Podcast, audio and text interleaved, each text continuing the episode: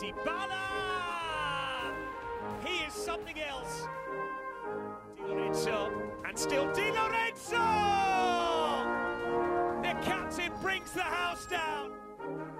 Partenopea champions once again, but the 33-year wait will now officially come to an end.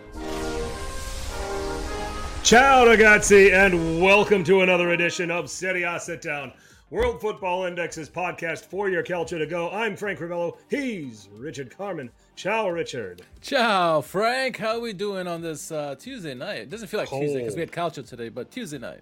Cold. Just so It- damn cold over here. It's cold and snowing. If you would listen to the people in, in my area of the of the country, they tell you we'd have a blizzard, though we only had four inches. So Yeah. I I had my snowplow out five times last week. I had it out five times all last year, all last winter. So just to let you know, now the freezing cold.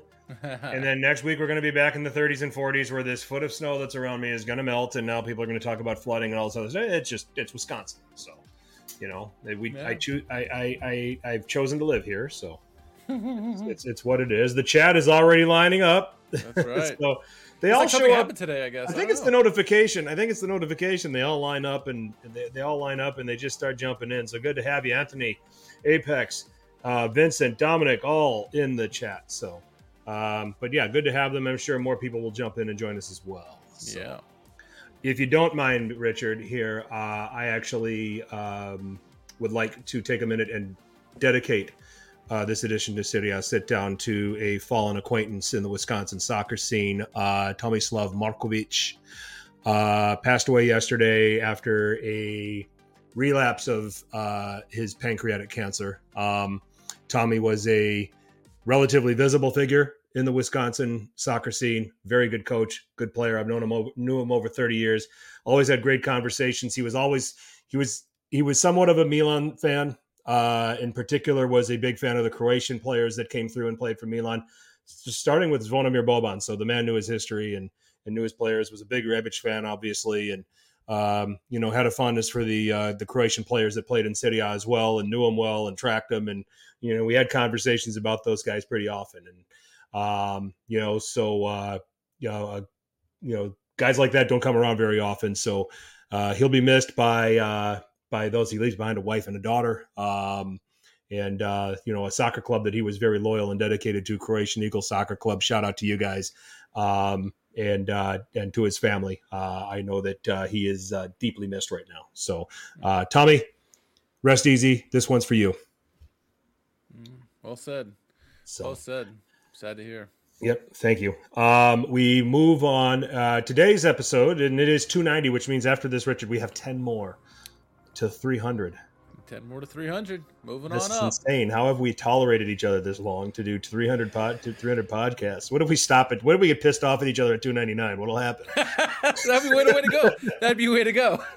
One short of 300, and they're all going to wonder what would have been. We would have Yeah. left them. We would have left them all hanging, right? Cliffhanger. So I'm. That's gonna kind of fall right around my birthday, actually. Huh. So. You're gonna leave me on episode three hundred to do by myself? Is that what it is? Well, my, since my birthday is on a Monday this year, I think I could be available Okay. to, All to do 300. All right. So, All right. um, you know, I'll be a little. I might be a little hungover though. Chat was getting uh, ready to riot, you know. So As well, they should. So, uh, the marquee game of match week 20 was Milan and Roma. We're going to go over that one and uh, break it down uh, for you. Um, we will uh, discuss, as you do know today, um, uh, if you, uh, unless you lived under a rock, uh, Jose Mourinho and Roma have parted ways. Uh, and uh, the uh, one of Roma's heroes, Daniele De Rossi is taking over on a contract for the rest of the season. So we will uh, tell you what we think about that as well. We'll get into the rest of match week 20. We're going to get into a conversation uh, about uh, who would you rather have, uh, Adrien Rabiot or Hakan Çalhanoğlu. Uh, and we're going to have some pretty interesting ideas, you know, as it pertains to that. We'll get into the Supercoppa uh, because uh, the FIGC and Lega Serie A and all these people wanted an extra 11 million euros. So now four teams are participating in it uh, instead of the traditional uh, league winner and cup winner. Uh, and then we will finish with the world's most popular hashtag game, Who Won Calcio Twitter. So Uh, let's not waste any of the chat's time. They're waiting patiently. Richard, let's get after it. Milan and Roma. Milan, Roma. Yeah, you know, first, uh, this of course was a marquee game of the weekend. Uh, however, I think you know it was just another game for me until obviously the events that didn't transpire this morning. You sent me a message about Mourinho out, and I'm like, wait, wait, what? What are you, what are you talking about? so that surprised me. Obviously, this pushes the game into the forefront of everything. Uh, but yes, Milan hosting uh, Roma in this one as a interesting. Uh, interesting game, absolutely, because obviously Mourinho sitting on the sidelines, not on the sidelines, but in, in the, in the rafters because of his red card from last game. Looking at the lineup in this one, first for the home team, you had Mike Maignan in goal for Milan with the back four of Theo Hernandez, Gabbia, Kjaer, and Calabria. Midfield five of Reijnders, Adli, Pulisic, uh, Loftus-Cheek, and Rafael all led by 75-year-old Olivier Giroud. Uh, thoughts on the lineup? Obviously, they're they're in the Milan camp and Milan Twitter, there's uh, arguments about who should start in, at striker, but thoughts on overall lineup and the insertion of uh, Adli, who's got some good minutes here in the last uh, many games now. Yeah, I, I, like the lineup. I mean, I think that uh, I think that Pioli uh, aligned this lineup with the mindset that it's Roma. Roma's going to let you have the ball, uh, so put in players that are going to be comfortable possessing it in midfield, maybe having to deal with some physicality. you know, but but certainly guys that are going to be able to make good decisions, not give the ball away cheaply, not succumb to some of the pressure. So I thought, in particular with the midfield, this was the ideal. This was an ideal lineup to send out. I hope if I unmute myself. Yeah, no, I agree with that. I think it was uh, a nice lineup overall. Uh, curious to see how you know Reijnders and Loftus Cheek really come into their own as of late, especially Reijnders. He's really become a focal point on this team, and at times as smooth as he as he is out there, he kind of reminds you of Bennacer in a way. Uh, and a couple times I had to double check myself, like, wait, wait that's Reijnders, not Bennacer. So yeah, good lineup for Milan. They're looking at the road team in goals. Svilar is getting the goal instead of uh, Rui Patricio. They're going with a back three of Diego Diego Llorente, excuse me. Gianluca Mancini was the captain, and Christensen uh, with a midfield five of Spinazzola on the left, Bove, Paredes, Cristante, and Celik on the right. And then up top you had Lukaku and uh, um, Stefan El Shaarawy.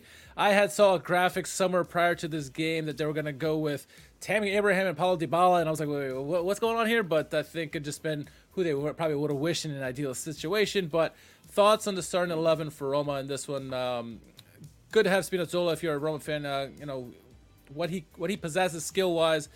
Uh, he could bring a lot from bringing attacking uh, depth that could you know attack the Calabria of the world and, and, and the Pulisic the right hand side that Milan tends to be tend to be weak at. Thoughts on Roma starting eleven? It's a lineup that lacks creativity, but it also is a lineup that's understandable when you're away and you're you're gonna go somewhere and you're just gonna grind. Um, you know, Bove. If you're gonna get any creativity from the midfield, it's gonna come from Paredes and it's going to come from relatively deeper positions. So you the, the, reliance is on getting it from the wingbacks, getting it from Spinazzola, getting it from Zeki Celik. That's where it was going to come from. Um, you know, and then uh, you know, trying to play through Lukaku uh, as a target, and with his physicality and with what he brings to the table, you know, you could see a potential for a mismatch with him and Gabbia, you know, in certain situations. Um, you know, so uh, still not going with maybe the more creative player in Pellegrini from the start.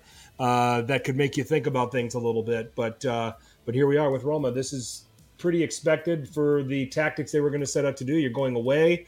You're going away against the third best team in in Serie A. Um, you're going to start with a, a lineup that says, okay, we're going to soak as much as we can. We're going to absorb as much as we can. Um, you know, and then we'll try to figure out where we can make make it happen with the creative players to either, you know, to try to to try to decide the match if we're in such a position.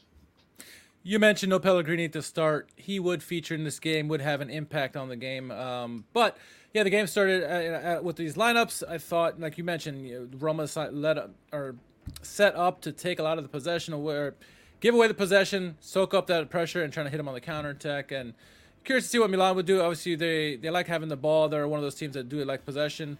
But could they do anything with that possession? Some of the guys this, this season, in particular, Leao and Theo Hernandez, haven't really lived up to the expectations uh, as of late. One of those really changed in this game. Uh, but uh, the game started off, you know, pretty hot and intense, and we got to go early, very early on, which was very unexpected for me, Frank.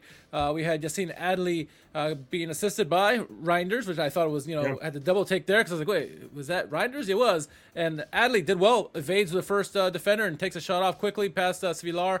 1 nothing lead. Uh, good to see Adli get a goal in this one. Many fans have been clamoring for him for quite a while since yeah. he joined them from, from um, Ligue 1. Uh, and he seems now finally getting adapted to the league, or at least adapted to the team, and obviously getting goals here and and, and, and many recent weeks here. So thoughts on on the, the opening opening goal for here from Milan? Well, clearly you're happy for Adli. Um, it was a good finish. It was it was a it was a it was a composed finish. Um, he, you started to see how things were going. I mean, I think that this was a product for how Milan were attacking Roma. Okay, and and for the there's there's a lot of people out there. There's the Piolia crowd that just will sit there and bemoan Milan and say that there's not an identity. Well, here's the identity, and it was clear as day and it was on full display for you on Sunday. Okay, Milan are a possession-based team, uh, and their objective, okay, is to try to get a numbers advantage on the flank. Okay, whether it's on the right or on the left-hand side, and it you can kind of do this flow chart: possess the ball, uh, establish a, num- a numerical advantage on the flank uh, do you have the numerical advantage? Yes. Attack down that flank. No. change the point of attack and change it through guys like Adli and Reijnders. Okay. Yeah. So where and and and get it in a direction where if it's on the right and Roma's going to crowd the ball side, which is what they did, and they did it on this goal. Now you can swing it over. Leao was one v one a lot, you know, and in this instance they didn't get it to him. They didn't have to. the The open player was Adli, and he got the ball, and he had the space to finish. So, um, but you saw that a lot. It's like, okay, and it's almost like Milan reeled Roma's shape, you know, to mm-hmm. one flank or the other. And then they had the players in position to reverse the ball to the other side of the pitch and have numerical advantages that they could exploit and attack. Um, this was a bit of a product of it. The goal was a little more central in nature, obviously. Uh, but I mean, that's how Milan play, and that's how Milan have been playing all season long. So for those people that say that Milan have no identity when they have the ball, that's their identity. I just explained it for you. Go and watch them again. They're going to do the same thing. Yeah, it, seem to do the same thing, rinse and repeat often, and they don't seem to deviate from that. But opening goal there would obviously make the game much more uh, entertaining. You knew Roma, Roma would have to come out of their shell as a result of that goal. First half went on, uh, and Roma really struggled to get any really quality chances off. Yeah. I thought Celik had a nice opportunity in the first half, uh, yeah. forced Maignan to make a save. But outside of that, I mean, the really big highlight of the first half is Mancini getting a yellow card and late in the, late in the first half. Uh, Milan did a good job, though they weren't scoring a goal. They, they had a lot of possession, kept Roma pinned back, and didn't allow Roma to counterattack them as, as as they would like to get those opportunities. So really, Roma struggled in the first half for me, Frank. I thought. Milan look comfortable. One nothing is never truly comfortable, especially you know if you're a Milan fan out there.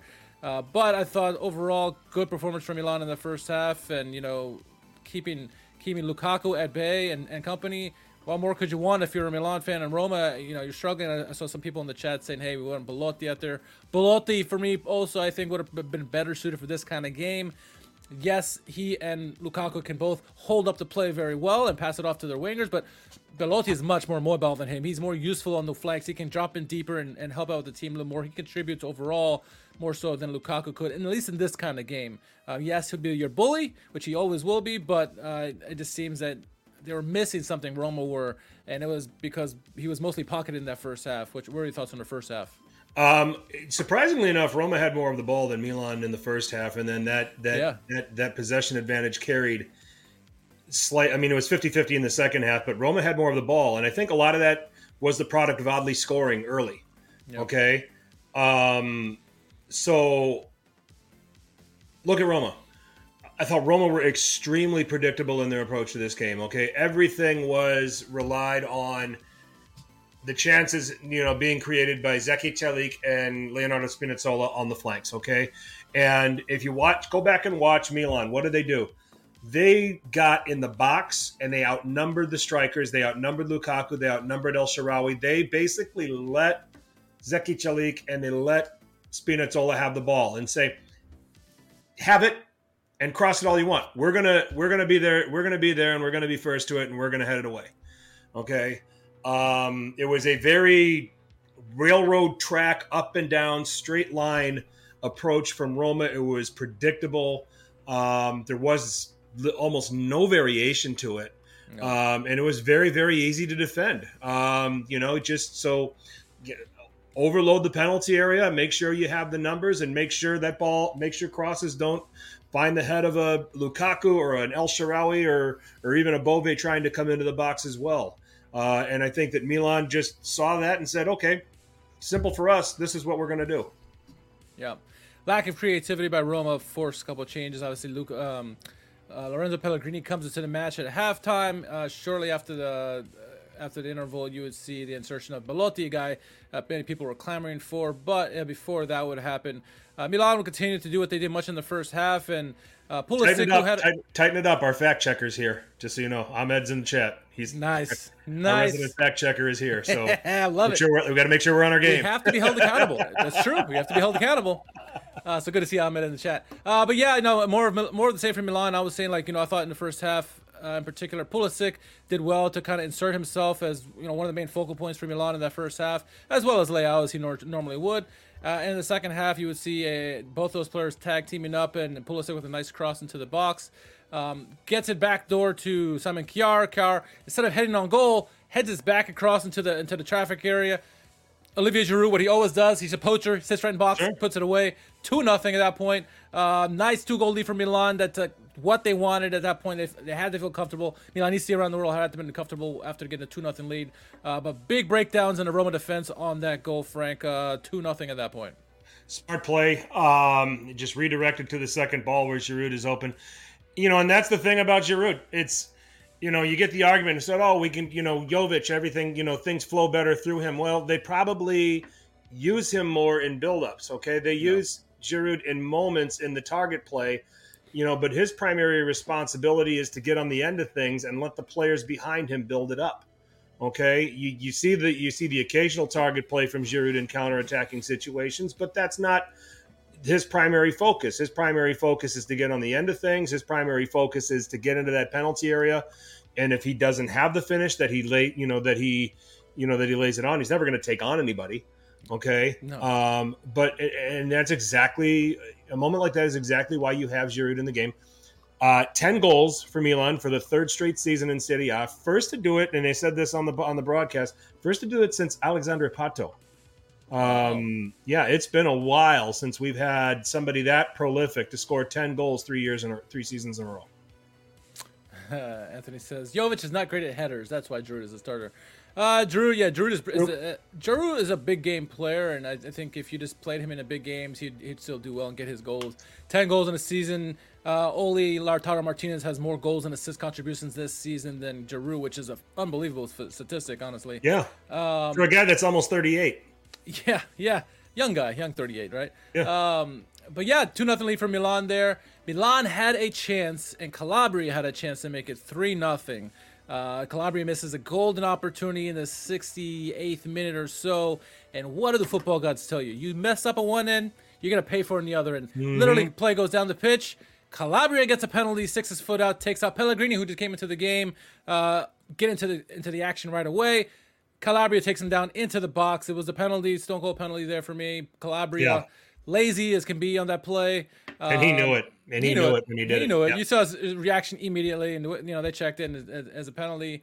Up steps Paredes. I thought it would be Pellegrini, but Paredes steps up, puts it away, two to one at that point. Game on. Uh, looked like we were going to have a, a, good way to end this game, uh, but you know, game played out. Milan seemed to get control back into this game again. We saw a nice attempt by Spinazzola in the second half that Maignan had to make a save outside of that, there weren't really any great clear cut opportunities from Roma in this one. I thought they, they could have done more to put more in the attack, as, as Vincent said in the chat. Very simple attack at that point. Um, but, uh, you know, we many people were clamoring for Drew to come off the pitch, and we saw Leao come off the pitch. Musah comes on, as well as uh, Okafor comes on. Milan doing a good play on the build up there. All of a sudden, Taylor gets the ball, feeds it to Giroud. Giroud with a you know unbelievable world class backheel flick. Yeah. In, in perfect stride to Theo Hernandez, who one times it. it I mean, he thrashes the goal. A violent shot, as, as the announcer said. Uh, puts it away. Easily goal of the week for me, Frank. Uh, yeah. But 3 1 at that point, game, set, match. Uh, thoughts on the goal and uh, just the game in general? Yeah, I mean, goal goal of the week, assist of the season um, for me on that. Uh, so, and yeah, that was like a that was like that was like the nastiest dunk you can do in a basketball game. That tail goal. Okay, um, you know, so uh, great build up, great hold up play by by uh, Giroud, great run by Theo Hernandez. You come back to Calabria, a, a, a dumb foul, a player that's not even facing the goal.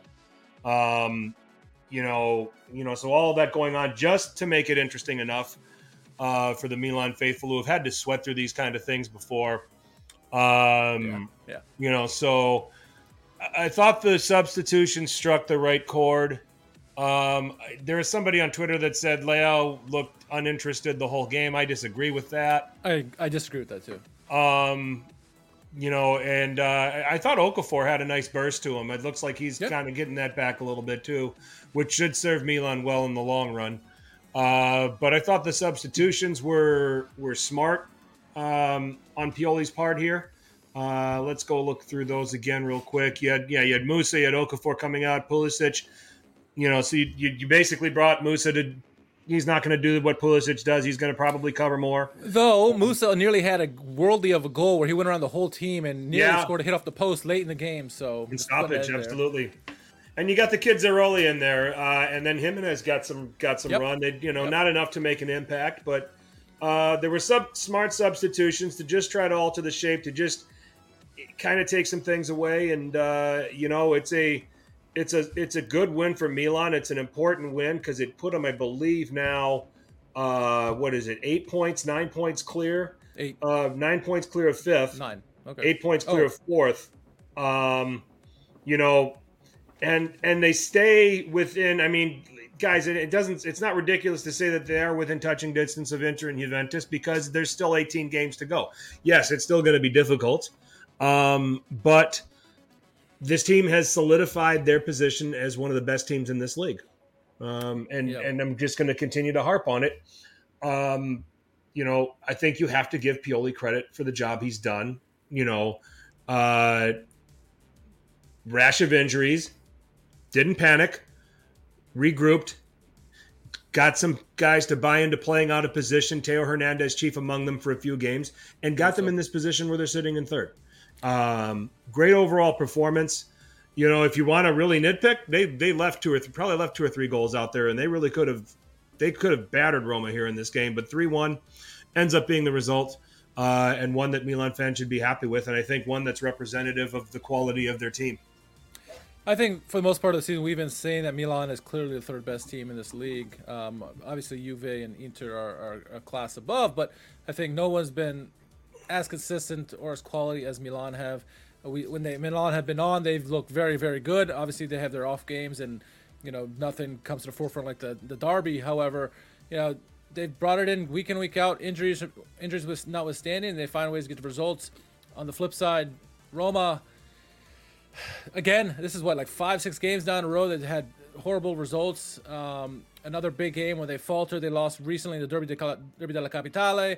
Um, just not getting results one after the other. Obviously, you know Mourinho is not going to be happy after this game, but I think you know overall, you look at the uh, how the game was shaped out, and you know Vincent said it like it's very simple from Roma. They really didn't try to change anything. They really didn't try to attack as much as we know we've seen them do. Yes, they're missing some key players, but I mean, still, you got to find ways to attack and adjust as a team. And uh, you know, one of the papers said that you know, hey, it's an archaic dinosaur that you know is leading the way, and, and they're talking about Mourinho, and he's got to find new ways to attack this team. But uh, overall, this they didn't have it together, and I don't know if Svilar was the right call. I don't know if you know. I don't know what Rui Patricio was injured or, or got a yellow, yellow card accumulation or what, or why he didn't play.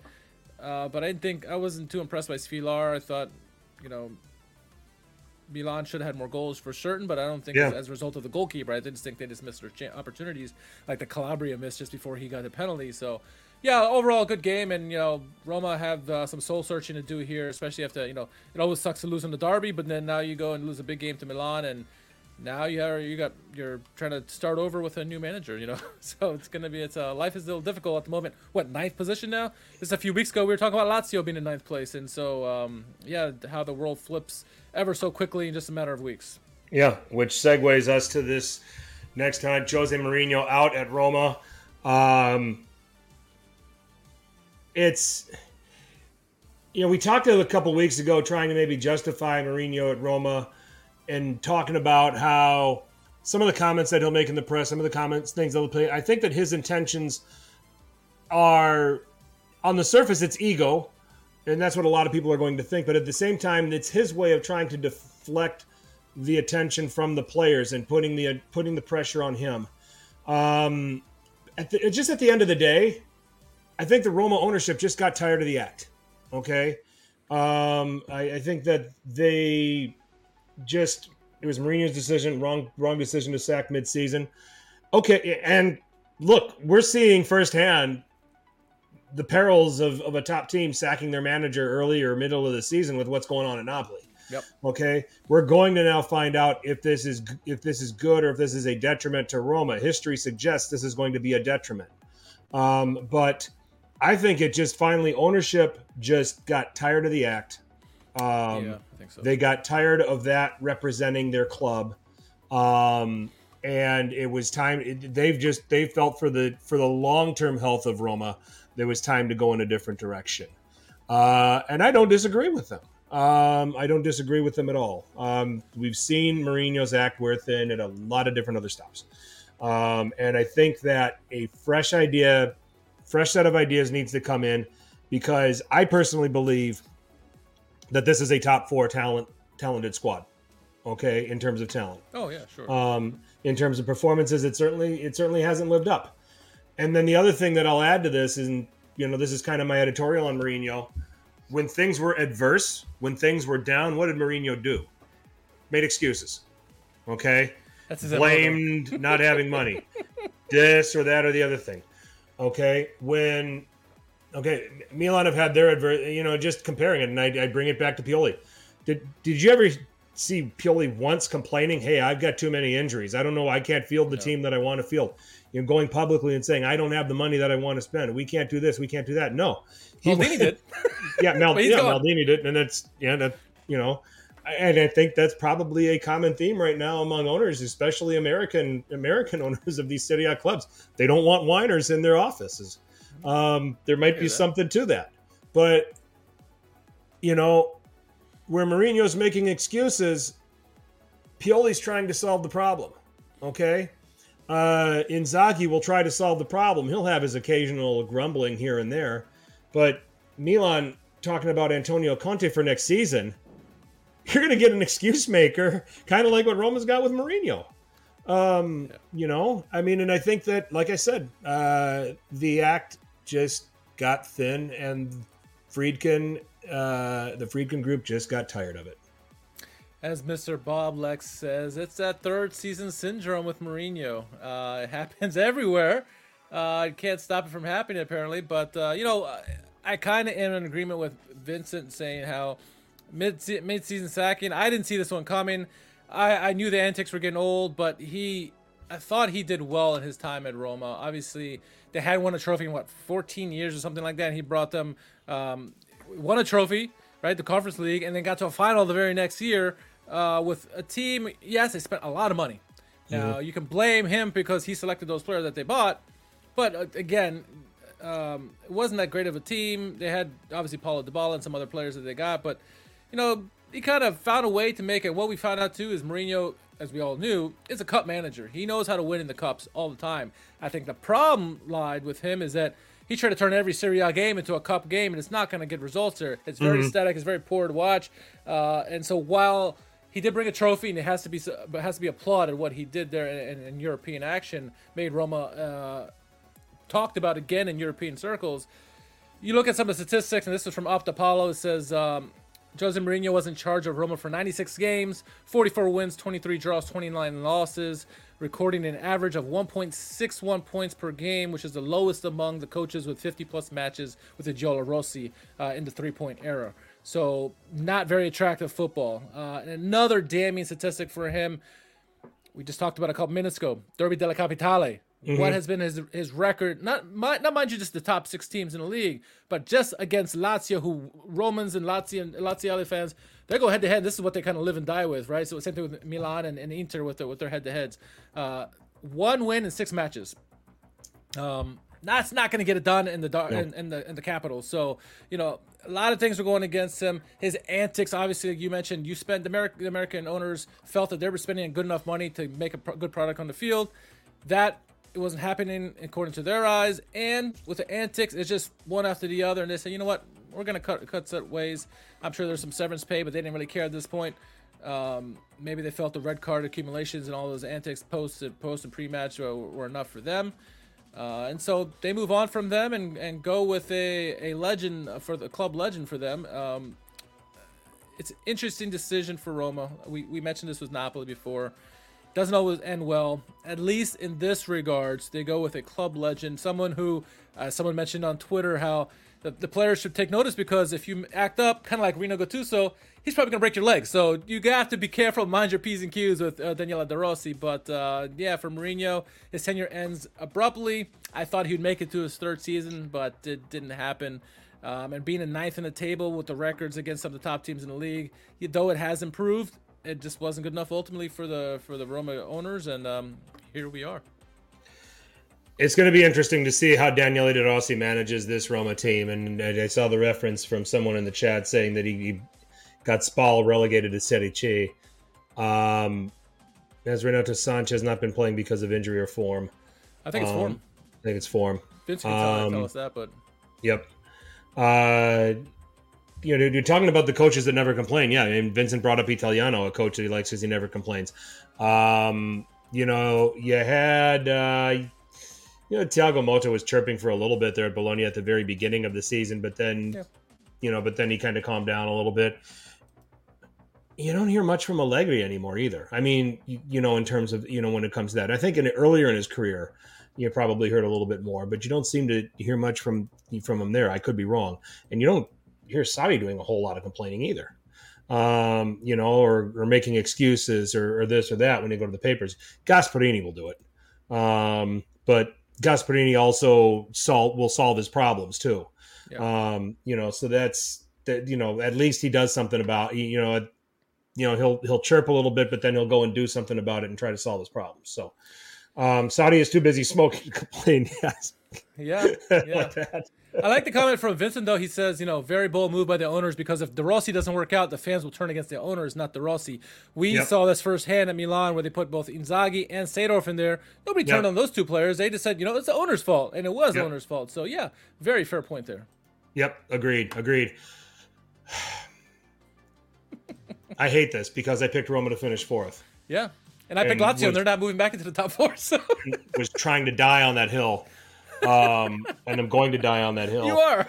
Um, and now I'm I'm trying to drag. I'm trying. It's like I'm trying to drag this carcass that has like an inch of its life left uh, over the line, and I don't think it's going to happen. I don't. I think it's going to die before I can get it to cross. Would you So- agree that De Rossi's impact will have to be a motivational one, as we kind of saw in the practice today? Uh, he's going to be more trying to get his guys. It's very similar to Gattuso. I, I can't say I, under, I know full what De Rossi's tactics will be and what he's done in the past with the with the youth teams, but what we saw from Gattuso was more motivational, typical player, ex-player type. Um, rah rah, you know, get the guys motivated, and then try to keep it simple, cle clean up some of the defensive mistakes that they have, and then hopefully what the fans want, the owners want, more attacking prowess from the team, and Yeah. try to make it more uh, fun game to watch, not just a park the bus mentality, which we've been accustomed to over the last three seasons. he's got to inspire these guys. Uh, if he's going to have any chance of being successful here the rest of the season, he's got to inspire them. Uh, but he's also got to give them some freedom to play. Um, you know, and that he can't make it all about him. He's got to make it all about the players. And I think he'll do that um, because he's got no other choice. You know, he's inheriting a situation mid-season where he's not going to have anything to work with. I think it's going to be an 18 game stretch of, in plus Europa League games of, all right, let's play. Let's find where the strengths are. Let's let's give you guys some freedom to do things. Let's try to see if we can change this around a little bit and come up with something that everybody's going to buy into and believe in pretty quickly um, to try to turn around the season. So we'll see if he's successful. History suggests that he probably won't be. Um, but you were going to say something. No, I think the the biggest change we'll see from Roma, at least from our on the field product, will not be in Serie A. It'll be in Europa League, and I think that's where you'll see the vast differences between the experience that Mourinho brought versus what De Rossi brings, and which is only just his game experience. Um, and so I imagine that's where we're going to see the biggest changes, and maybe uh, I hate to say it's an earlier exit for Roma than anticipated. Uh, yeah. Uh, Serie A, I think they, they should be able to hold their own, especially you know if, if he's able to motivate them to, to play to their level. Maybe he has a renewed focus on maybe focusing on Dybala and Pellegrini and maybe some of these youngsters. Uh, and maybe Belotti gets more of insertion here instead of Lukaku. I don't know. Well, curious to see how his first few games go up. Um, but uh, yeah, interesting times here if you're a Roman fan or not. Uh, just to see what De Rossi can bring to the team. And we've seen many ex players do well. Motta, uh, Gilardino at Genoa, just to name a few. Uh, so yeah, interesting times for sure. I'm I'm just gonna uh, I'm gonna have to watch this next game just to see if there's any kind of change. And I don't imagine a great change uh, on the on-field product for sure because I think they're gonna try to keep it simple and and just try to add some of the influences that De Rossi and the Friedkins want to see. And it's not like they're in dire straits here, you know, in terms of league form. They're only five points out of fourth. Yeah. Uh, so it's it's gettable for them. Um, you know, it's just really up to whether it, it really comes down to whether or not they can go ahead and uh, you know and pull it off. So yep. again, I I don't think history's on their side when you're talking about midseason changes like this because we've exhausted this pretty extensively. We're we're seeing it failing at Napoli um, at a pretty ridiculous level. Uh, we may see it fail at uh, here at Roma. So we'll see. The craziest thing about now, not only getting a text from you saying that Mourinho's fired, but I think that that EDF and Mazzarri both outlasted Mourinho this season. Sarri outlasted him. Pioli's outlasted him. It's just uh, it's funny how uh, things change, and you know owners can really set things off. You know how, how many times have we seen the Palermo managers in the past? You know fire their managers one after the other. Um, same thing with some of these other teams like Udinese in the past. So yeah, it's uh, interesting times. Interesting times. I I thought for sure. I watched that Atalanta Frosinone game yesterday, and I thought for sure, oh, this is EDF's last game for sure. Oh, now. inspired in the last two games. My goodness. Yep. Um, and uh, but here they are. Here we are. We'll see if Dionisi is still uh, got a job too at Sassuolo after the three 0 loss to Juventus. But uh, I think that's a good segue to get in and talk about the rest of the games that went on in Serie A. So, uh, so why don't we move in that direction, Richard? It all started off with uh, Genoa. I'm, gonna, I'm actually going to do this because it's faster if I do it through my phone. Um, all right, bear with me just a second. Okay, Genoa and Torino. Uh, that game finished goalless. Vanja Milinkovic Savic with a uh, goalkeeping masterclass in this game. That's pretty much the most you need to know. He had six saves uh, Genoa pretty much all over Torino in this game and just couldn't finish. Uh, Napoli needed a 96th minute winner from Amir Rrahmani to beat Salernitana 2 1. Uh, that is now five dropped points uh, for Salernitana uh, in you know against Napoli, Juventus, and Milan. They had they had Milan beaten, settled for a draw. They had draws going in at the death against Juventus and Napoli, uh, ended up losing those games. They had the lead in all of these games. And uh, these are right now the fine margins for Salernitana and why they're at the bottom. I'm going to talk about. I want to talk about them in a little bit, but let's get to the rest of the scores here, Richard. Uh, Hellas Verona and Empoli. It was a 2-1 win for Hellas Verona. Milan Djuric in the third minute. Cyril Ngonge uh, playing his last game as a Verona player. He is headed to Napoli for 19 million. We'll talk about that here a little bit too. Uh, uh, from uh, Suat Serdar, one of your uh, one of your uh, Schalke boys there. I didn't yeah, realize he went yeah. to Verona. There you go. Uh, Szymon Zurkowski, he just came over from uh, Spezia on loan, and he makes his presence felt at Empoli, scoring a goal. Um, so uh, he's already got one more goal than about more than half of Empoli's roster. Uh, so nonetheless, a two-one win. Uh, and then uh, Inter doing what Inter does. They they go to Monza, they hammer them five-one. Uh, Hakan Calhanoglu with a penalty in the 12th. Lautaro Martinez continuing his torrid campaign in the 14th. 2 0 at halftime. Calhanoglu again on the hour.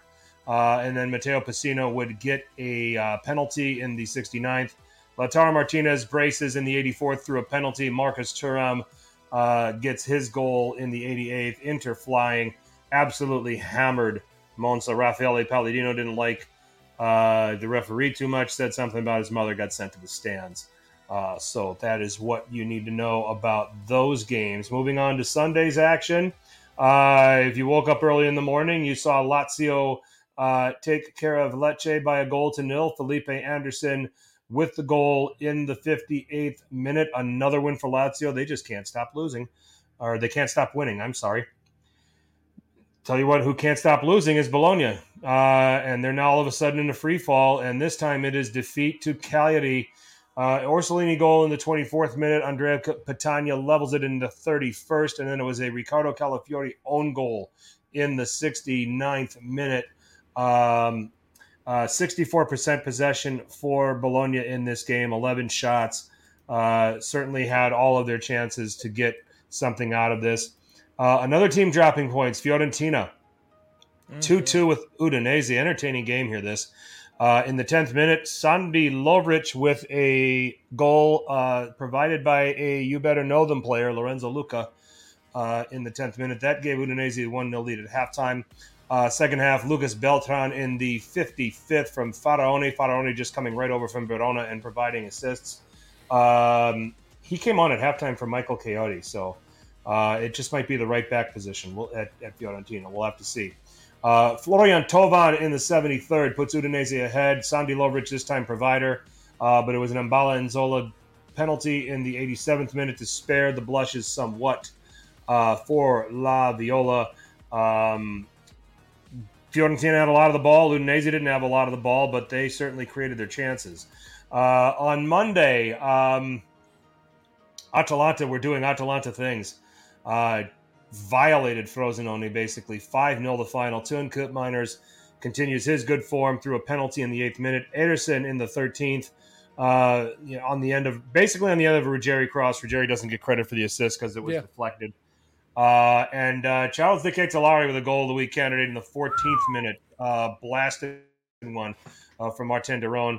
Uh, and then in the 83rd minute, Davide Zappacosta from Mario Pasalic, and then Emil Holm, Holm closing it out with a fifth goal, making it 5 0 to La Dea. And then today, we had, a, we had a A game on Tuesday. Juventus 3, Sassuolo nil. It was all the Dusan, Dusan Vlahovic in this one. Two great goals.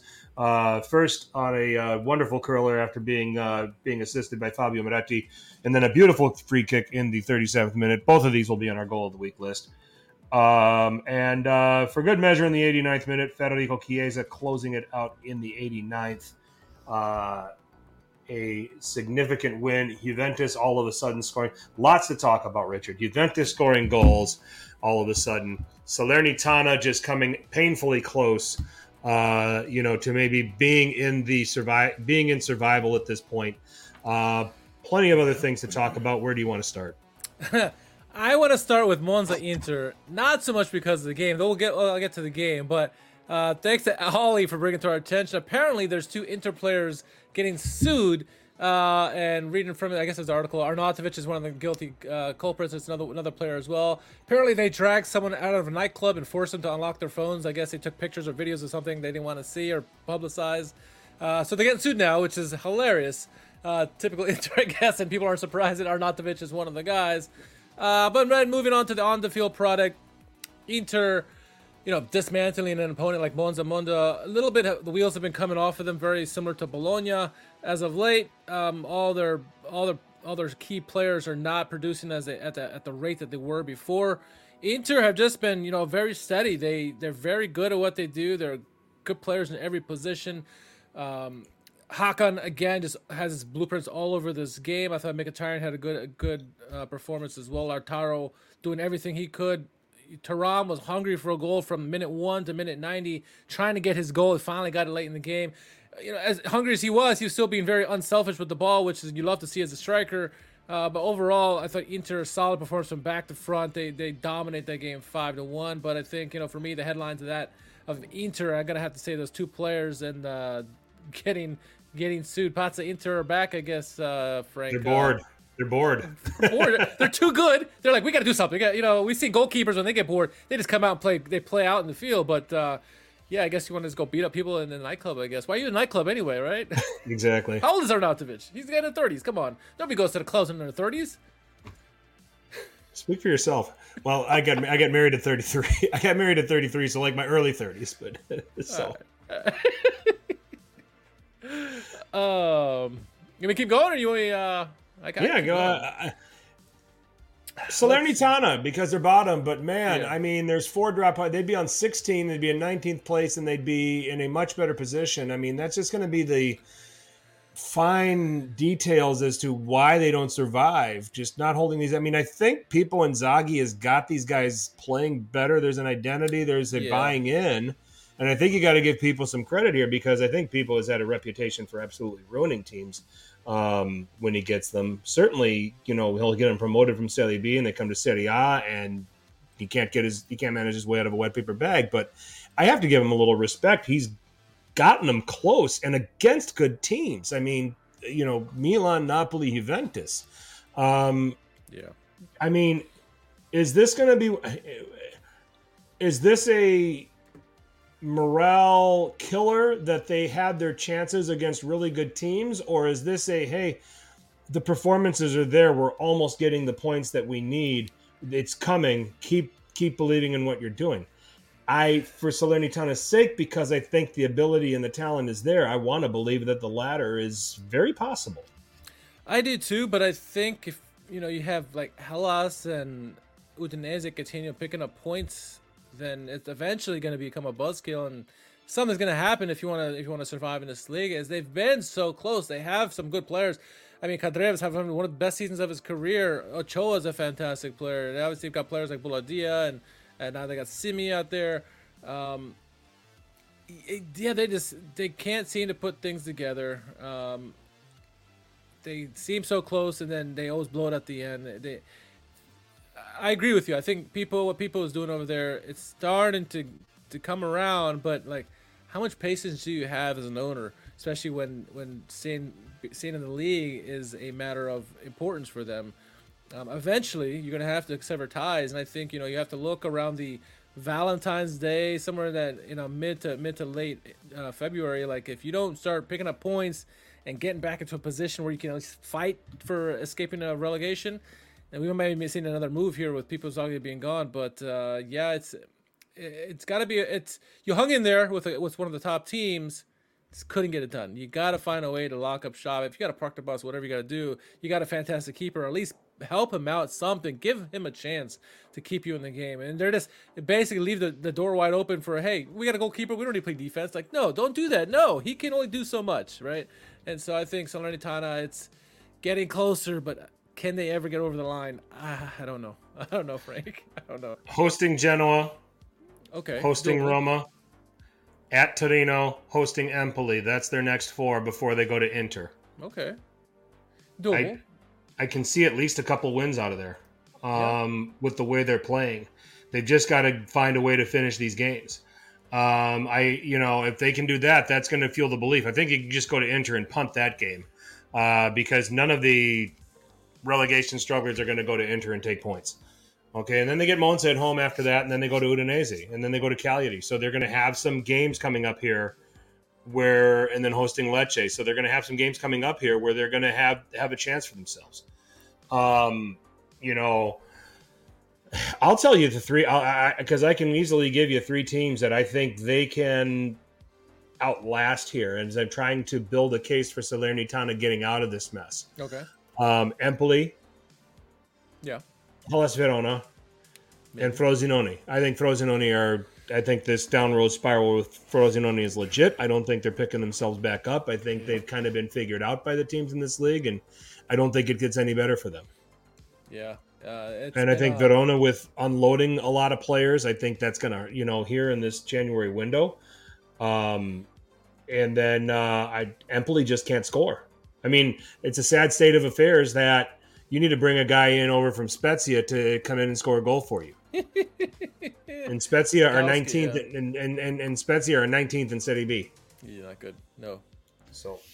Nah, no, I think Frosinone are, are coming back to reality very, very quickly. Um, they've they've struggled.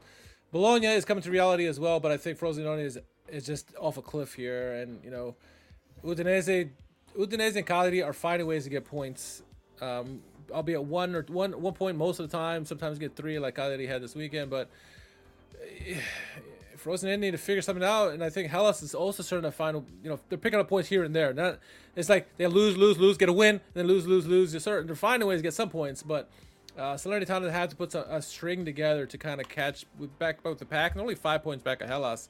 Uh, and there is a chance, like you said, I think Frosinone certainly need to be in the mix for this, and um, uh, EDF's days are ticking away. It's like uh, Peter Pan with that with that alligator or the crocodile with the clock in his mouth. You can hear the ticking getting louder and louder with EDF. Yep. So it's gonna happen in a matter of time. But uh, yeah, I, think they're coming back to reality. Uh, it's good for anyone above them, right? The Sassuolo, Lecces, Genoas of the world.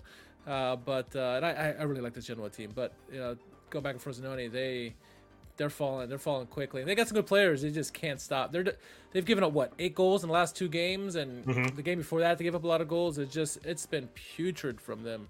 Um, and so you would, if you're watching these last two games, you would have thought they were the worst team in the league versus Salernitana. Salernitana at least are in games. You know, they just can't get over that line. So um, yeah, it's uh, interesting, interesting results there. Um, look at some of these other games. Um, Lazio, you mentioned Lazio continuing to find ways to win. Mm-hmm. Uh, they're getting results slowly, getting back in there. They're what fifth in the table or something like that. They're they're up there. They, they are uh, yeah, they're they're they're sixth. Sixth. Um, yeah. They're. I mean, they got the same goal difference as Atalanta. I think Atalanta on goals scored is one point out of the Champions League too. I mean, that's. Oh no, they're not. I mean, no gold. I'm sorry. I'm, I'm reading. I'm reading this wrong. I, Ahmed, don't fact check me. I've got it right here. uh, Atalanta's at plus 14. Lazio's at plus four. I I just kind of had a near 50 moment right there. So, so sorry about that. Um, uh, yeah, so Atalanta's ahead on goal difference, but they both have 33 points. And I think the interesting thing with Lazio is we mentioned this before, and we're gonna beat a dead horse, but they find ways. They seem to play better without Ciro Immobile. They put in Felipe Anderson in that false nine position. Um, I thought Isaksen was very impressive, even though he didn't get any goals. He's very slick on the ball. He's nice to watch. He's just so smooth you know, not making players left and right. Obviously, having Zaccagni there, and, and good to have Luis Alberto back in the lineup. Um, they find ways to get done. Isn't, isn't, always pretty, but they get the results. It's very Juve esque in a way lately. Lately, uh, and their, their, defense has been holding up. So you know, Lazio just quietly getting back into the mix. It was just about a month ago that we said that they were ninth place and there's no chance of coming back in Europe, and now they're one point out of Champions League, which is an unreal run. It also kind of says what the rest of the it seems like nobody wants that last Champions League spot. Everyone's doing what they can. It's the top three are starting to pull away, and everyone yeah. else is just finding ways to lose that fourth spot. Uh, Atalanta though have been very impressive. You know, you talked about the game; uh, they won five nothing against Frosinone. Yes, it's Frosinone, but they they're so versatile. They got so many players are doing things, and and and what's his name? Dom, that new kid.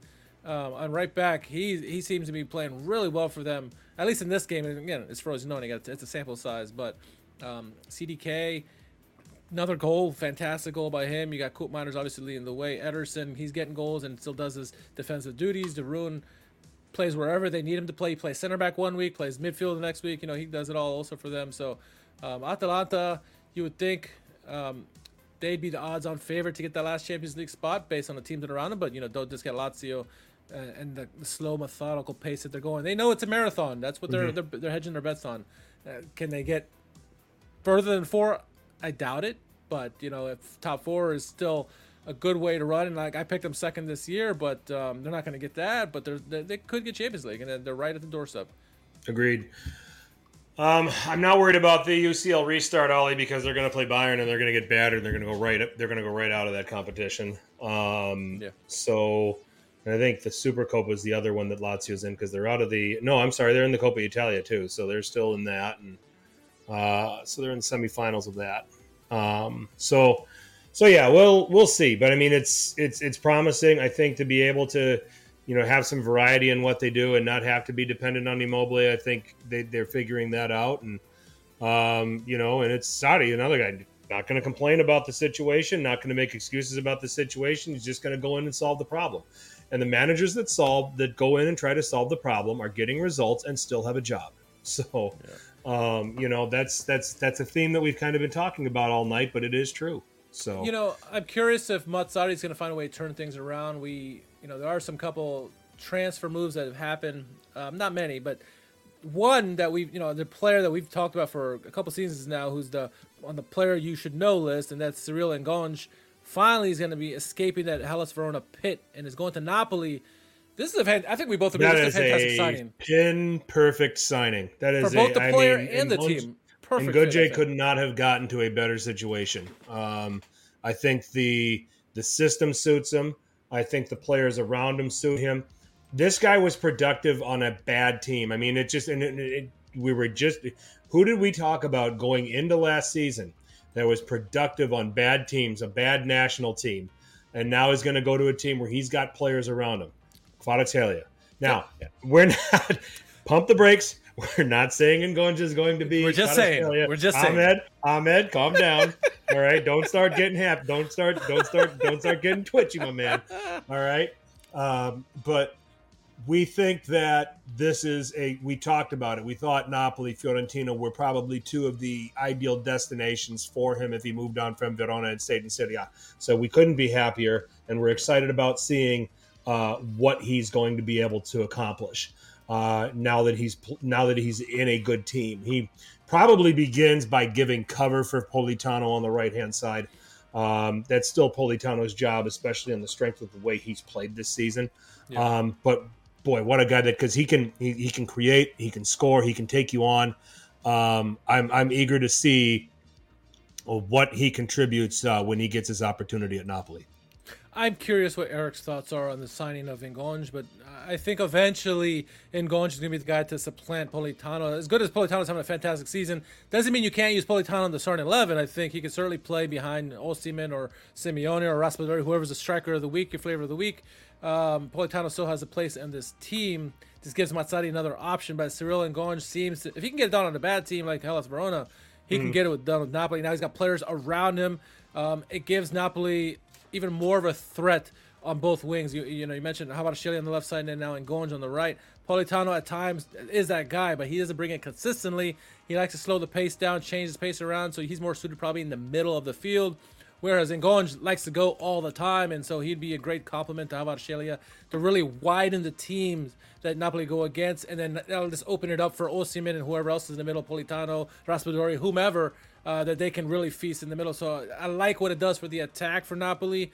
Um, you, you've seen with Mazzarri lately, he's using a little bit more players. Demi got a good amount of uh, play in this game uh, this weekend, and so if he can steady the ship and then allow them to get back, get their feet back underneath them, maybe the Napoli can make a surge back into uh, you know the European conversation and maybe even Champions League. But you know, baby steps. I think the signing by Ngonge is fantastic, and I'm, I couldn't be happy for Ngonge because I think we both want to see what this player can really do on a good team. Some players, hey, we'll you know we'll, we'll tell you right up front. Some players are good, only good on bad teams, and when they go to the limelight, they, they struggle. Right? Uh, Marco Borriello is, a, is, a, is a, a big player who always scored goals for the Cagliari's of the world, 15, 16, 18 goals in the season. Then goes to a big club and then struggles. Um, and he's not the only one. So I'm hoping Ngonge can really flourish in Napoli, and we get really get to see the type of player that he is with all the skill set that he brings and and the vision. So I'm excited. This uh, I'm not I don't support Napoli by any stretch, but I'm excited to see what Ngonge can do. Napoli fans, we're telling you, get get get excited about this one. You're gonna like them. Um, uh, really good business. So Eric didn't even know they signed him. So, Surprise! yeah, well, there you go. That's why you that's why you come to us, Eric. We we, we give you the knowledge. That's right. So, um, so yes, uh, Alessandro Buongiorno possibly to Milan. Um, I like the get. I question can he? I mean, he, and he showed that he can do. He can play in a in, in a two man central defense because he showed it for Italy against Ukraine. Yep. Um, you know, he had some nervy moments at the beginning of the ga- that that game, but then he went on and he put in a pretty assured performance, played really well. Yeah, yeah. So I think it's going to be much needed help at that position. Milan, Milan have had a litany of injuries at the center back position. They had to recall Gabbia early from loan. Um, they've had to have Theo deputized. Um, you know, Kjaer is not at a point in his career where he can play every three days um, because that's going to start coming up. Um, you know, so uh, I think this is a shrewd move by Milan, a really good move. Um, and probably good for the profile. I mean, you know, I think the one thing that you probably looked at when you're, you know, talking about Milan under Cardinale, you know, is that after all the transfers and all the different moves were made, is that suddenly this isn't an Italian Milan anymore with just uh, uh, Calabria and Florenzi uh, in your, you know, in pretty much in your first team rotation. It's a very um, French team. it's it's, a, it's the French connection, yeah. which I mean, add Adli to the mix now. Well, with what France is pumping out right now for talent, I mean, you can't blame yeah. them. No. Um. So this helps. You know, I, I wouldn't want to say that this because it, it's certainly not a marketing but but it, if if it happens, it's a big need uh, for Milan and a, a, a budding young star as a defender. Yeah, if this is Berlusconi uh, under ownership, they would buy him for seventy-five million, no doubt. Yep. You know, a player like his caliber. I think Buongiorno has showed that one, he's capable. He has the skill set. We saw in that game for the Azzurri where he started out struggled, and a lot of players who struggle at the beginning of a game, it'll compound and get worse and worse. And he got stronger and eventually became one of the better players on that pitch by the end of the game. We saw uh, just a prime example this weekend where he was involved in many. He's very good in the air. He's good defensively. He's good at marking. Uh, very smart player. Has good amount of pace for for his size, and so yeah, I think it'd be a good signing. Eventually, like they mentioned, could be a replacement for for Kjaer. It would be a nice problem to have if you're Pioli to choose between the plethora of center backs that they have whenever they become all healthy again. Uh, who's to say they'll all be healthy again at the same time? But uh, Milan will have a, a, good amount of center backs at that point uh, that they can rely upon and rotate heavily as they want. I mean, Kalulu is still at center back as well, and he's what five five or whatever his height is. Uh, so uh, if it happens, I like it. I don't know if I like it at the expense of Colombo because what I think he is going to be uh, an eventual nice Italian number nine, nice to have, especially for Milan. But you know, uh, sometimes you know to, to get a good player, you have to get a good prospect, right? And so, you know, but that's but is he though? I mean, because he's had loan spells and he's had loan spells at Serie A teams, and he's having yeah. a hard time breaking into those teams. I mean, Cutrone was the same way, right? We we had all this hope for him that he'd become the next guy, and he never kind of panned out. So maybe yeah. maybe you're right.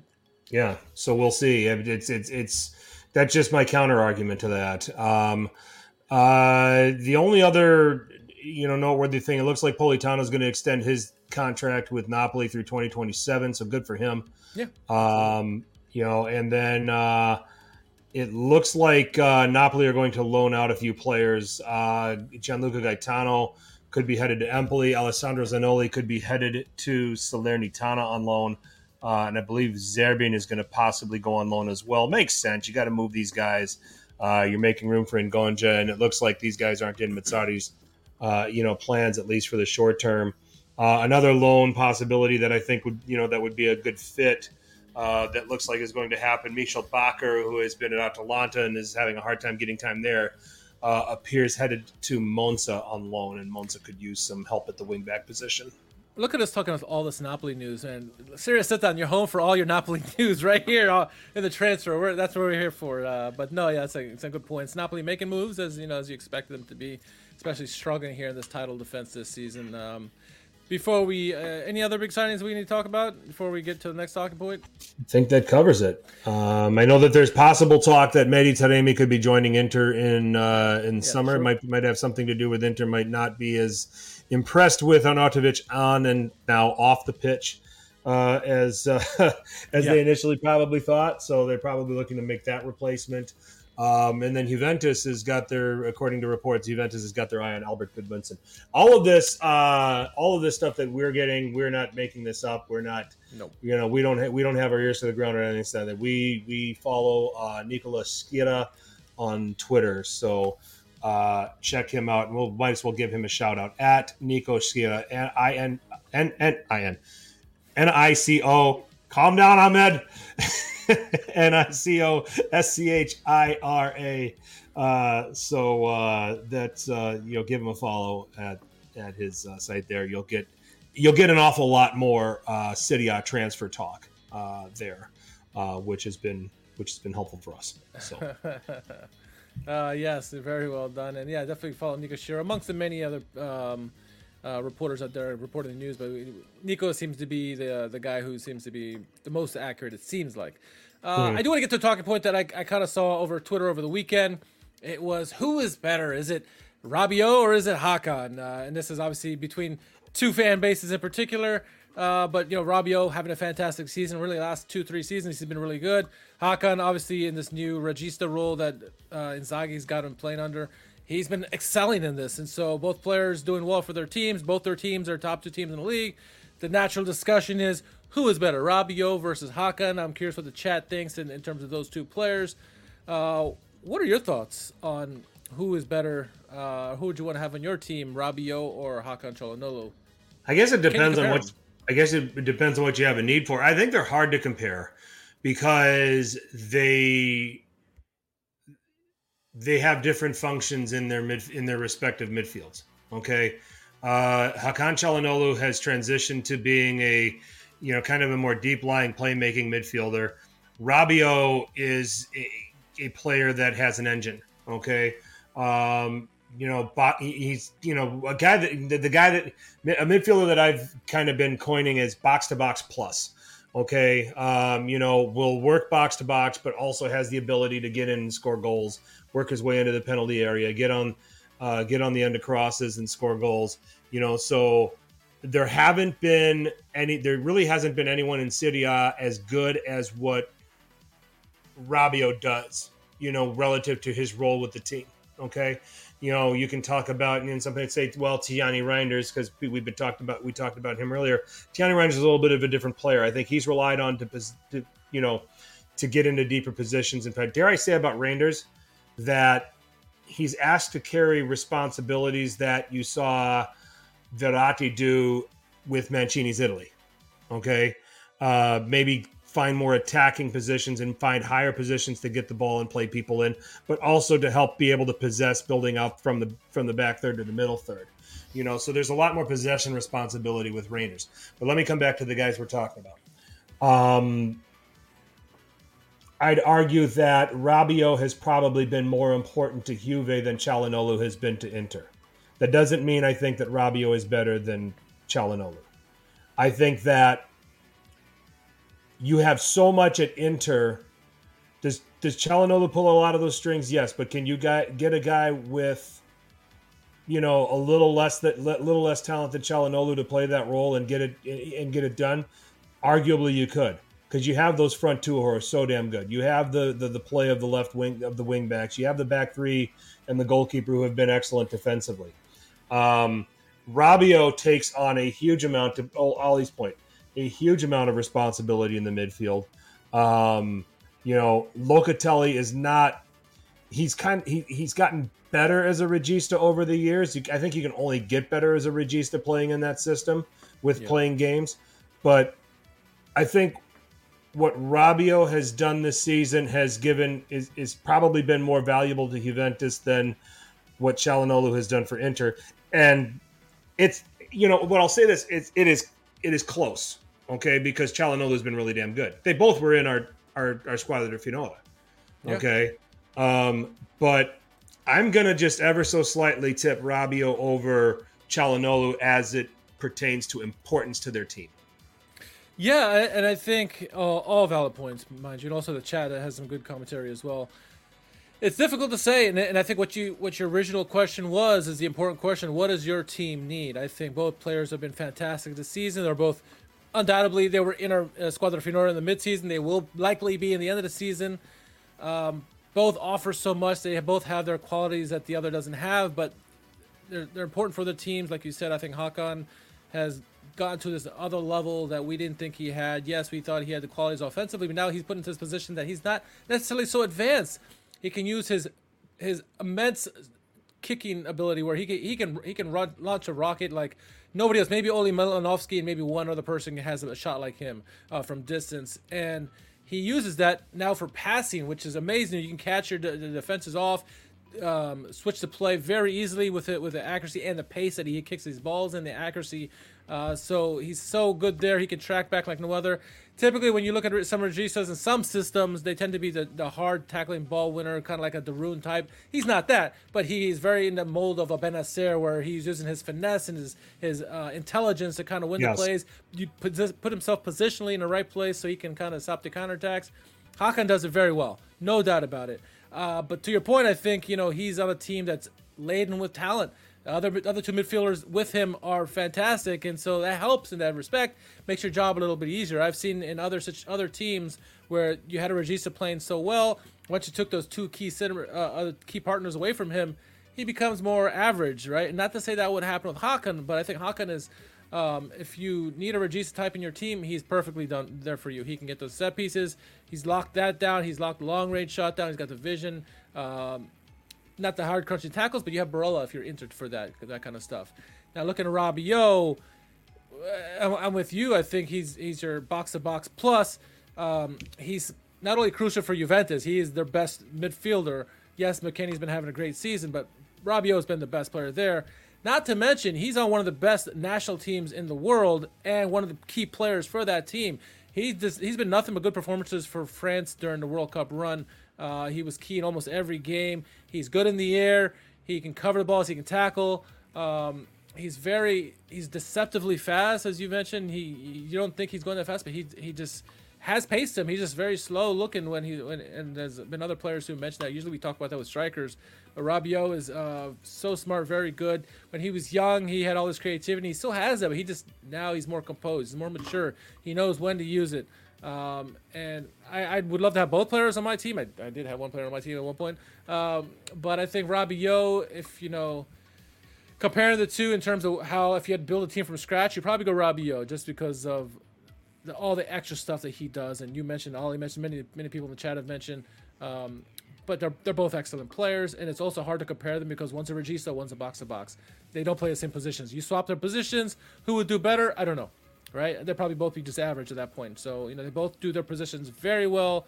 They're both very good players. Let's stop comparing players for God's sake. Let's appreciate what they what they do, and they both are Agreed. very good at their positions. And you know, um, you know, Juventus and Inter are the better for it. Yep, agreed, agreed, hundred percent. So it's an interesting conversation because you can go back and forth on this all day long. You can wake up the next. I can. I say Rabiot is more important to Juve than Hakan is to Inter, but I can wake up the next morning and find a reason for why Hakan's more important. So it's just it's one of those things that's really really so close. steady for Inter the season, you know. And it is. It's a fascinating conversation talking about these two players. Uh, you know, no doubt about it. So, um, so let's move on. Uh, the Supercoppa takes place uh, in Saudi Arabia in Riyadh. Um, and it is a four team format. Okay, they've now gotten away from the uh, just league winner versus cup winner. Um, and I believe that you know Napoli was the league winner and Inter was the cup winner. Uh, and now have four teams. So it's Napoli, Fiorentina, Inter, and Lazio. Why? Because it was an opportunity for Lega Serie A to make another 11 million euros. Show me the money. Yep. Yep. 11 million euros to to send four teams down to this. So I don't know. I, I think by the time you know, it's it's it's just you know what it probably is going to be. It's going to be one of those things where like the NBA, they had they play in uh, the, the, the play the in season tournament. Yeah. Where you know, at first you didn't, you know, I was like, "What? What the hell are you doing?" And then as it went on, you're kind of like, "Yeah, this actually was kind of a good idea," because uh, it got people interested and got people watching NBA games in November, which they otherwise probably wouldn't, because they're all entrenched into American football and you know some of the other things. Uh, so this might not be a bad idea, and this might take off. Um, you know, well, it better because they're going to do this. It looks at least for the next four years. I think six years possibly. They're getting paid um, either way. yep, and they're going to get paid either way. So uh, it'll actually start uh, Thursday. We'll have uh, Napoli hosting Fiorentina. Friday we have Inter hosting Lazio. Um, uh, the bookmakers have the Napoli Fiorentina game pretty close. They got Napoli as a slight plus 145 and Fiorentina as a plus 190. Um, I think that's appropriate um, considering where these teams are. I think this is going to be an exciting game. I think that, you know, I take that back. I think these games are going to be they're not not that they're going to be boring, but I think these teams are going to play with caution. I don't see open games in either of these, even with the Inter Lazio game. I think it's the teams that are going to make the critical mistakes that are going to be the ones that go out. Um, what do you think? I'm I'm I'm I'm I'm kind of torn, but I, I don't think there's a whole lot of event to these games uh, coming up. If this was just a Super Coppa Italiana final, I would say, yeah, I think I would I would hedge my bet that it would be not that I'm a betting man, I, am terrible at betting, but I would say that you know it'd be more of a defensive game, very conservative. I have I'm hoping this is me hoping now that because of this format, um, that these teams should be a little bit more open up and not necessarily focus on the defensive and kind of just throw things at the wall and, and, and have really an offensive explosion. Uh, I can see that more than Napoli Fiorentina matchup just because you know um, there's opportunity there. It's going to be hard for Lazio to do it against Inter. Is it possible? Absolutely. Um, Lazio has found ways to get nice results this season uh, against some big teams, and I think they had a really good results against Inter this year. Didn't they beat Inter this year? Um, so it'll be an interesting I game. So. I think what are what are the motivations of these teams? Are they going to really really invest it? I think Inter will want to win another t- win another trophy this season, yeah. uh, so they're going to be motivated. How invested are Lazio going to be in? How how invested? I think Napoli's going to be invested. I think they want to kind of save face, and any kind of trophy they can win is going to help them out. I think uh, Fiorentina, you know, they have bigger fish to fry in terms of European competition that they really want to focus in on, and you know, it's just in the middle of the season that it just uh, all four of these teams have another game that they're going to have in hand now that they're going to make up at some point. And so, um, well, it'll be interesting. I, am going to watch it just to see. I'm not going to be fully focused on this like I was Serie A, uh, just because I don't think the teams are going to be into it that much until we get to the final. Uh, but yeah, I hope, I'm hoping a lot of goals. I'm hoping a lot of goals. Uh, and then the final is going to be on on was it Sunday the 22nd? I guess I guess mm-hmm. it's Sunday 22nd. So or Monday the 22nd. Monday the 22nd. All right. Yep. Yep. All right. I'll say Napoli narrowly beat Fiorentina. Uh, two one. Okay. I think Inter beat Lazio two 0 um, That's just kind of where I'm where I'm at with it. So, so I think it'll be an it'll be a Napoli Inter it'll be a Napoli Inter final. So mm-hmm. that's that's where I'm going. Uh, yeah, I'll go. I'll go with that too. I, I, you know, as much as I think upsets can happen, we saw Inter lose to uh, Bologna in the Coppa Italia. I don't think Inter. I think Inter are going to be the only invested team in this. I think that they're going to take this tournament seriously. Gives them another practice run, if you will. They want to go obviously deep in Champions League, and so get your game straight now, right? Practice makes perfect, and so I think Inter sure. find a way to win. Uh, yeah, two nothing, two goal or one goal victory against Lazio. And I, I like your scoreline for Napoli Fiorentina. And then you know go over to the finals on, on Sunday, which I, I I would imagine Inter win. Uh, yeah. Napoli wins. It's probably it's probably good for Napoli's motivation going from forward. That will do them a lot um, if they win, but I don't think they'll be bothered if they lose that game. But I think Inter should win the cup. Hard to not see Inter winning this thing. Um, good. You know, I just they, they they've just been so good. So um, what does Inter schedule look like with these additional games? Well, I'll uh, w- I'll take a minute here and walk through that with you, Ollie. Uh, so Inter have so they have Lazio, uh, and then they have the possibility of the Cup final on the 22nd, and then on the 28th they travel to Fiorentina. Mm-hmm. Okay, so uh, you know three games in nine days. Then um, uh, February 4th, they host Juventus. Then they're at Roma. Oof. Uh, and then they get to host Salernitana. So this is a brutal stretch all the way up until uh, February 20th when they get Atletico Madrid in the Champions League. Uh, so we will see what Inter are made of here with this kind of stretch. Mr. Bob, we were wondering the same thing. When is the winter break? There was no winter break this season. Uh, Serie A decided to go for money versus anything else, I guess, and tried to go with the English model, I guess, and, and kept playing throughout this time. We were waiting for our winter break. We got no break in this thing here, so I guess uh, all the extra international games we've had to play, they said, you know what? We're gonna play through Christmas. Here we go. I think so all the no, leagues are just no tr- yeah. I think all the leagues are just trying to get their schedules normalized here. Bundesliga is the only one doesn't care. They're like, we're taking a month off no matter what. yeah, exactly. it's a little cold in Germany in certain spots to try to play football. I, I can appreciate that. So. Oh man, so that's our that's our wrap on everything. Uh, we will now get let's finish with the world's most popular hashtag game. It is time, and boy, uh, a hard act to follow after last week but we're going to do it anyway. It's time for Who Won Calcio Twitter. Take it away, Richard. All right, let's start things off. First, uh, Peter Crouch is on the board. That's uh, original tweet from Metro UK, and it says hikers have taken footage of what they believe is an alien in Brazil. They said that they moved very quickly and seemed to be around 10 foot tall. Peter Crouch tweeted out saying, uh, "We were on a family holiday. Please respect our privacy at this time." not, not culture related, but hey, it's funny. We're not, so you got to put him in there. So we enjoyed that. Okay, yeah. so uh, moving on, Napoli Sansone. Uh, let's see. So we had average Chiesa at average Chiesa saying, "My girlfriend made me a custom Monopoly game for our anniversary, and she put this beautiful place on the board. When do I get her the ring?" Um, and uh, Napoli Sansone just followed up and said, "Perfect location for the Allianz, next to jail." See that on the boards right next to jail. right next to jail. well played, Napoli yeah. Sansoni. Yeah. Uh, next, nominated to us by Apex. Uh, it comes from Aziz, and it says, "Average average day fan of Juventus. We are the best team in Italy. Napoli wins Serie A. Juventus angry. At least we have Pogba. Bruh. Pogba At least Inter isn't better than us. Ah, che cazzo.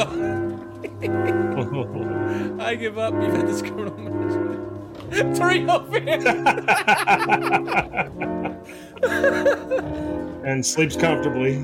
Uh, that's uh, AI That's for you. pretty that's good. That That's good. pretty good. Leader in the clubhouse. Uh-huh. Yeah. All right. So uh Rajat 15. Uh okay, so um uh Stefano Pioli on Adli's performance, he did very well. He also found the goal, and I'm really happy for him. He is a strong and intelligent guy. I've been saying since September that he is doing great things. He deserves everything he's getting. Uh, and then there's this the lion, the witch, and the audacity of this bitch. And I think this is just into reference of like going for such a long period of time of never playing Adli, and now Yeah. just kind of coming around to him. So We've all been saying, put on Adli. He's been playing every time we saw him during the preseason and, and the early part of the season. We're like, he's been good. Play him. And Pioli's been like, nah, he doesn't yeah, play. we now enjoyed he's that. like, now he's like, I told this for the whole time. so that's good. And we enjoyed that. Okay, Yes. so what do we got next here? It looks like uh, Okay, oh, Aziz another is back. Average day for an AC Milan fan. We are the best in Milano. Uh oh. Five on the derby. Cry. We focus on Champions League. Uh, AC Milan out of the UCL. We focus on Serie A. Into in Serie A.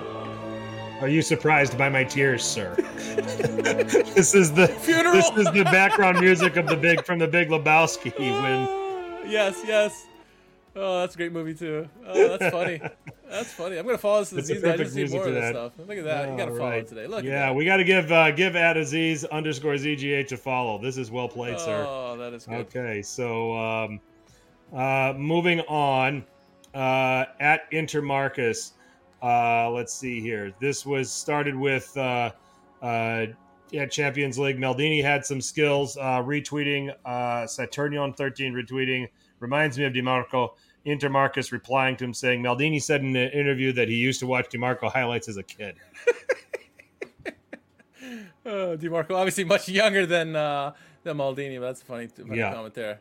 All right, Kier Palulu is next on this one, and it says uh, instead of getting sacked himself, he sacked one of the greatest coaches of football history. Beware the demon of Parma, Pioli, just taking people out left and right and keeping his job in the process. He followed up. that He followed that up by saying this guy unlocked his next club's job, unbeatable.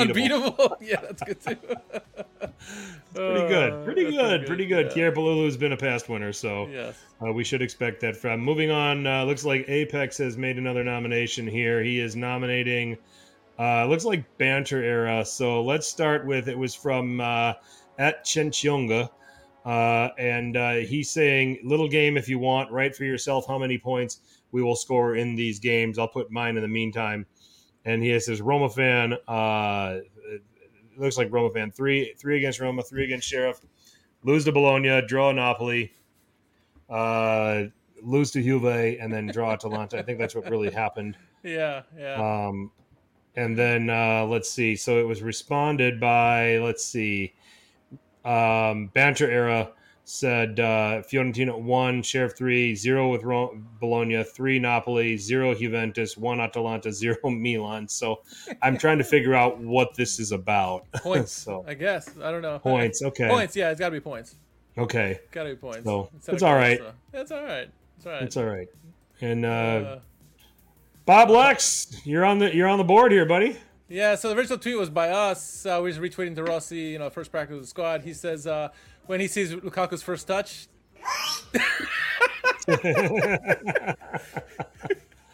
That is good. That is real good. Yeah. oh that cat, that cat. Oh, all right. We're Which Aziz one wins? I think it's the Milan one. the Milan one. I, I like the uh, what was the other one? Juventus. one? Um, yeah. Uh, Or is it where he switches with the Torino jersey? I like the goes- Juventus one, yeah, where he switches to Torino jersey. Yeah. I didn't expect that coming. I knew the Milan thing was going to happen. Uh, the the twist was in the Juventus one where he became a Torino fan and started crying. Yeah, let me get that pulled up and let me get that. Uh, let me get that up there. But that was well played at Aziz underscore ZGH. Congratulations, you are this week's winner of Who Won Calcio Twitter, and I got to get the right one. Um, there it is, right there. So uh, if you've got some words for the people while I go ahead and do this, uh, take it away. I don't have words, but I can make some stuff up. Uh, Aziz is still watching that. Uh, that's uh, some fun highlights there. But yeah, no, it's uh, thanks for again for the chat um, for bringing it tonight. Always uh, with the comments and uh, you know, luckily our man Ahmed didn't have to correct us too much tonight. Uh, we were we corrected ourselves. We learned from our mistakes. but uh, yeah, it's been uh, it's been a good week. And again, uh, I don't know how I like in these games on Tuesdays, but hey. More games than the more games than every day, the better it is. I guess it just throws us off our schedule um, in terms of what knowing what day of the week it is. But uh, no, it's been a good calcio here. Seems like Juventus are really starting to turn things up in terms of the attacking aspect. Um, Vlahovic, Chiesa, and Yildiz's combinations are starting to work, and they're they're finding ways to get goals now. Uh, so let's see if they can keep this up. Uh, in the long term, and that game against Inter is getting more and more interesting. February fourth, Yep. put it on your calendar. It's gonna be must see TV. Could be Yep. the could be the league decider at that point. Yep, Someone for be sure. first place at that point. For sure. But in the meantime, we will have a small sampling of Serie A games next weekend, largely due to the uh, Coppa Italia, Supercoppa. Um, on Saturday, we got Roma hosting Verona. Uh, Milan travel to Udinese. Uh, always has been a tricky fixture for them. And then you get into Sunday, and uh, there are. Let's see. There are four matches. Yes, that's correct. Uh, Frosinone hosting Cagliari in what is a potential relegation six pointer. This time, this time, if Cagliari win this game, EDF has to be out. Okay, Yeah. this is the Yeah. time. I'm gonna I'm gonna do this until I think loser of that out. game gets fired, maybe. Yeah, could be. I, Ranieri's made it respectable. no, I think I think so too. But Um, Empoli, Monza, Salernitana hosting Genoa, big game there. Pippo Mm. Inzaghi. Let's see if they are burned out from the all of these late defeats, yeah, uh, or if they uh, galvanize and get it going. Um, and then uh, it's wrapped up with Juventus traveling to Lecce. Not easy, um, but with the way Lecce have been scoring, uh, you have to be encouraged. Or not Lecce, with the the way uh, Juventus has been scoring. Uh, as a Juve fan, you have to be encouraged. So. Uh, so we'll put a bow on this edition of Serie A Sit Down. First of all, shout out to the chat. You guys are awesome as always. I don't think I don't think any Calcio podcast can boast a better chat than ours. That's right. The guys are awesome. They're Guys are and, awesome. they're, and, They and they're and, and they're Creme de knowledgeable. la creme. Yeah, and they're knowledgeable too. Yeah. Uh, they, they they contribute. So appreciate all you guys. Thank you guys very very much. Um, if you are watching this for the first time, like what you saw, uh, drop a like. Uh, that helps us out. Uh, hit that notification bell so you can be advised and get the heads up when we go live. It's generally Tuesday nights at 9 p.m. Eastern, and then most importantly, subscribe uh, so that you can go back and watch uh, previous episodes and you know it, troll us on uh, the social media on the social media streets to say, "Hey, back then you said this and it's not working," and, and That's things right. like that. So Hold us accountable. yeah, hold us accountable like Ahmed does. So Give us um, our and we- flowers when we deserve it. No, yeah, yeah, yeah. Praise us when it's happening. And then if you see something funny that's uh, Calcio related on on Twitter, hashtag Who Won Calcio Twitter. Go ahead and nominate it. I do say please keep it clean. Uh, don't be vulgar. Don't be offen- Don't have anything offensive. We won't read it. Um, Exactly. and uh, the uh, social media platform uh, at Serie A Sit Down on Twitter.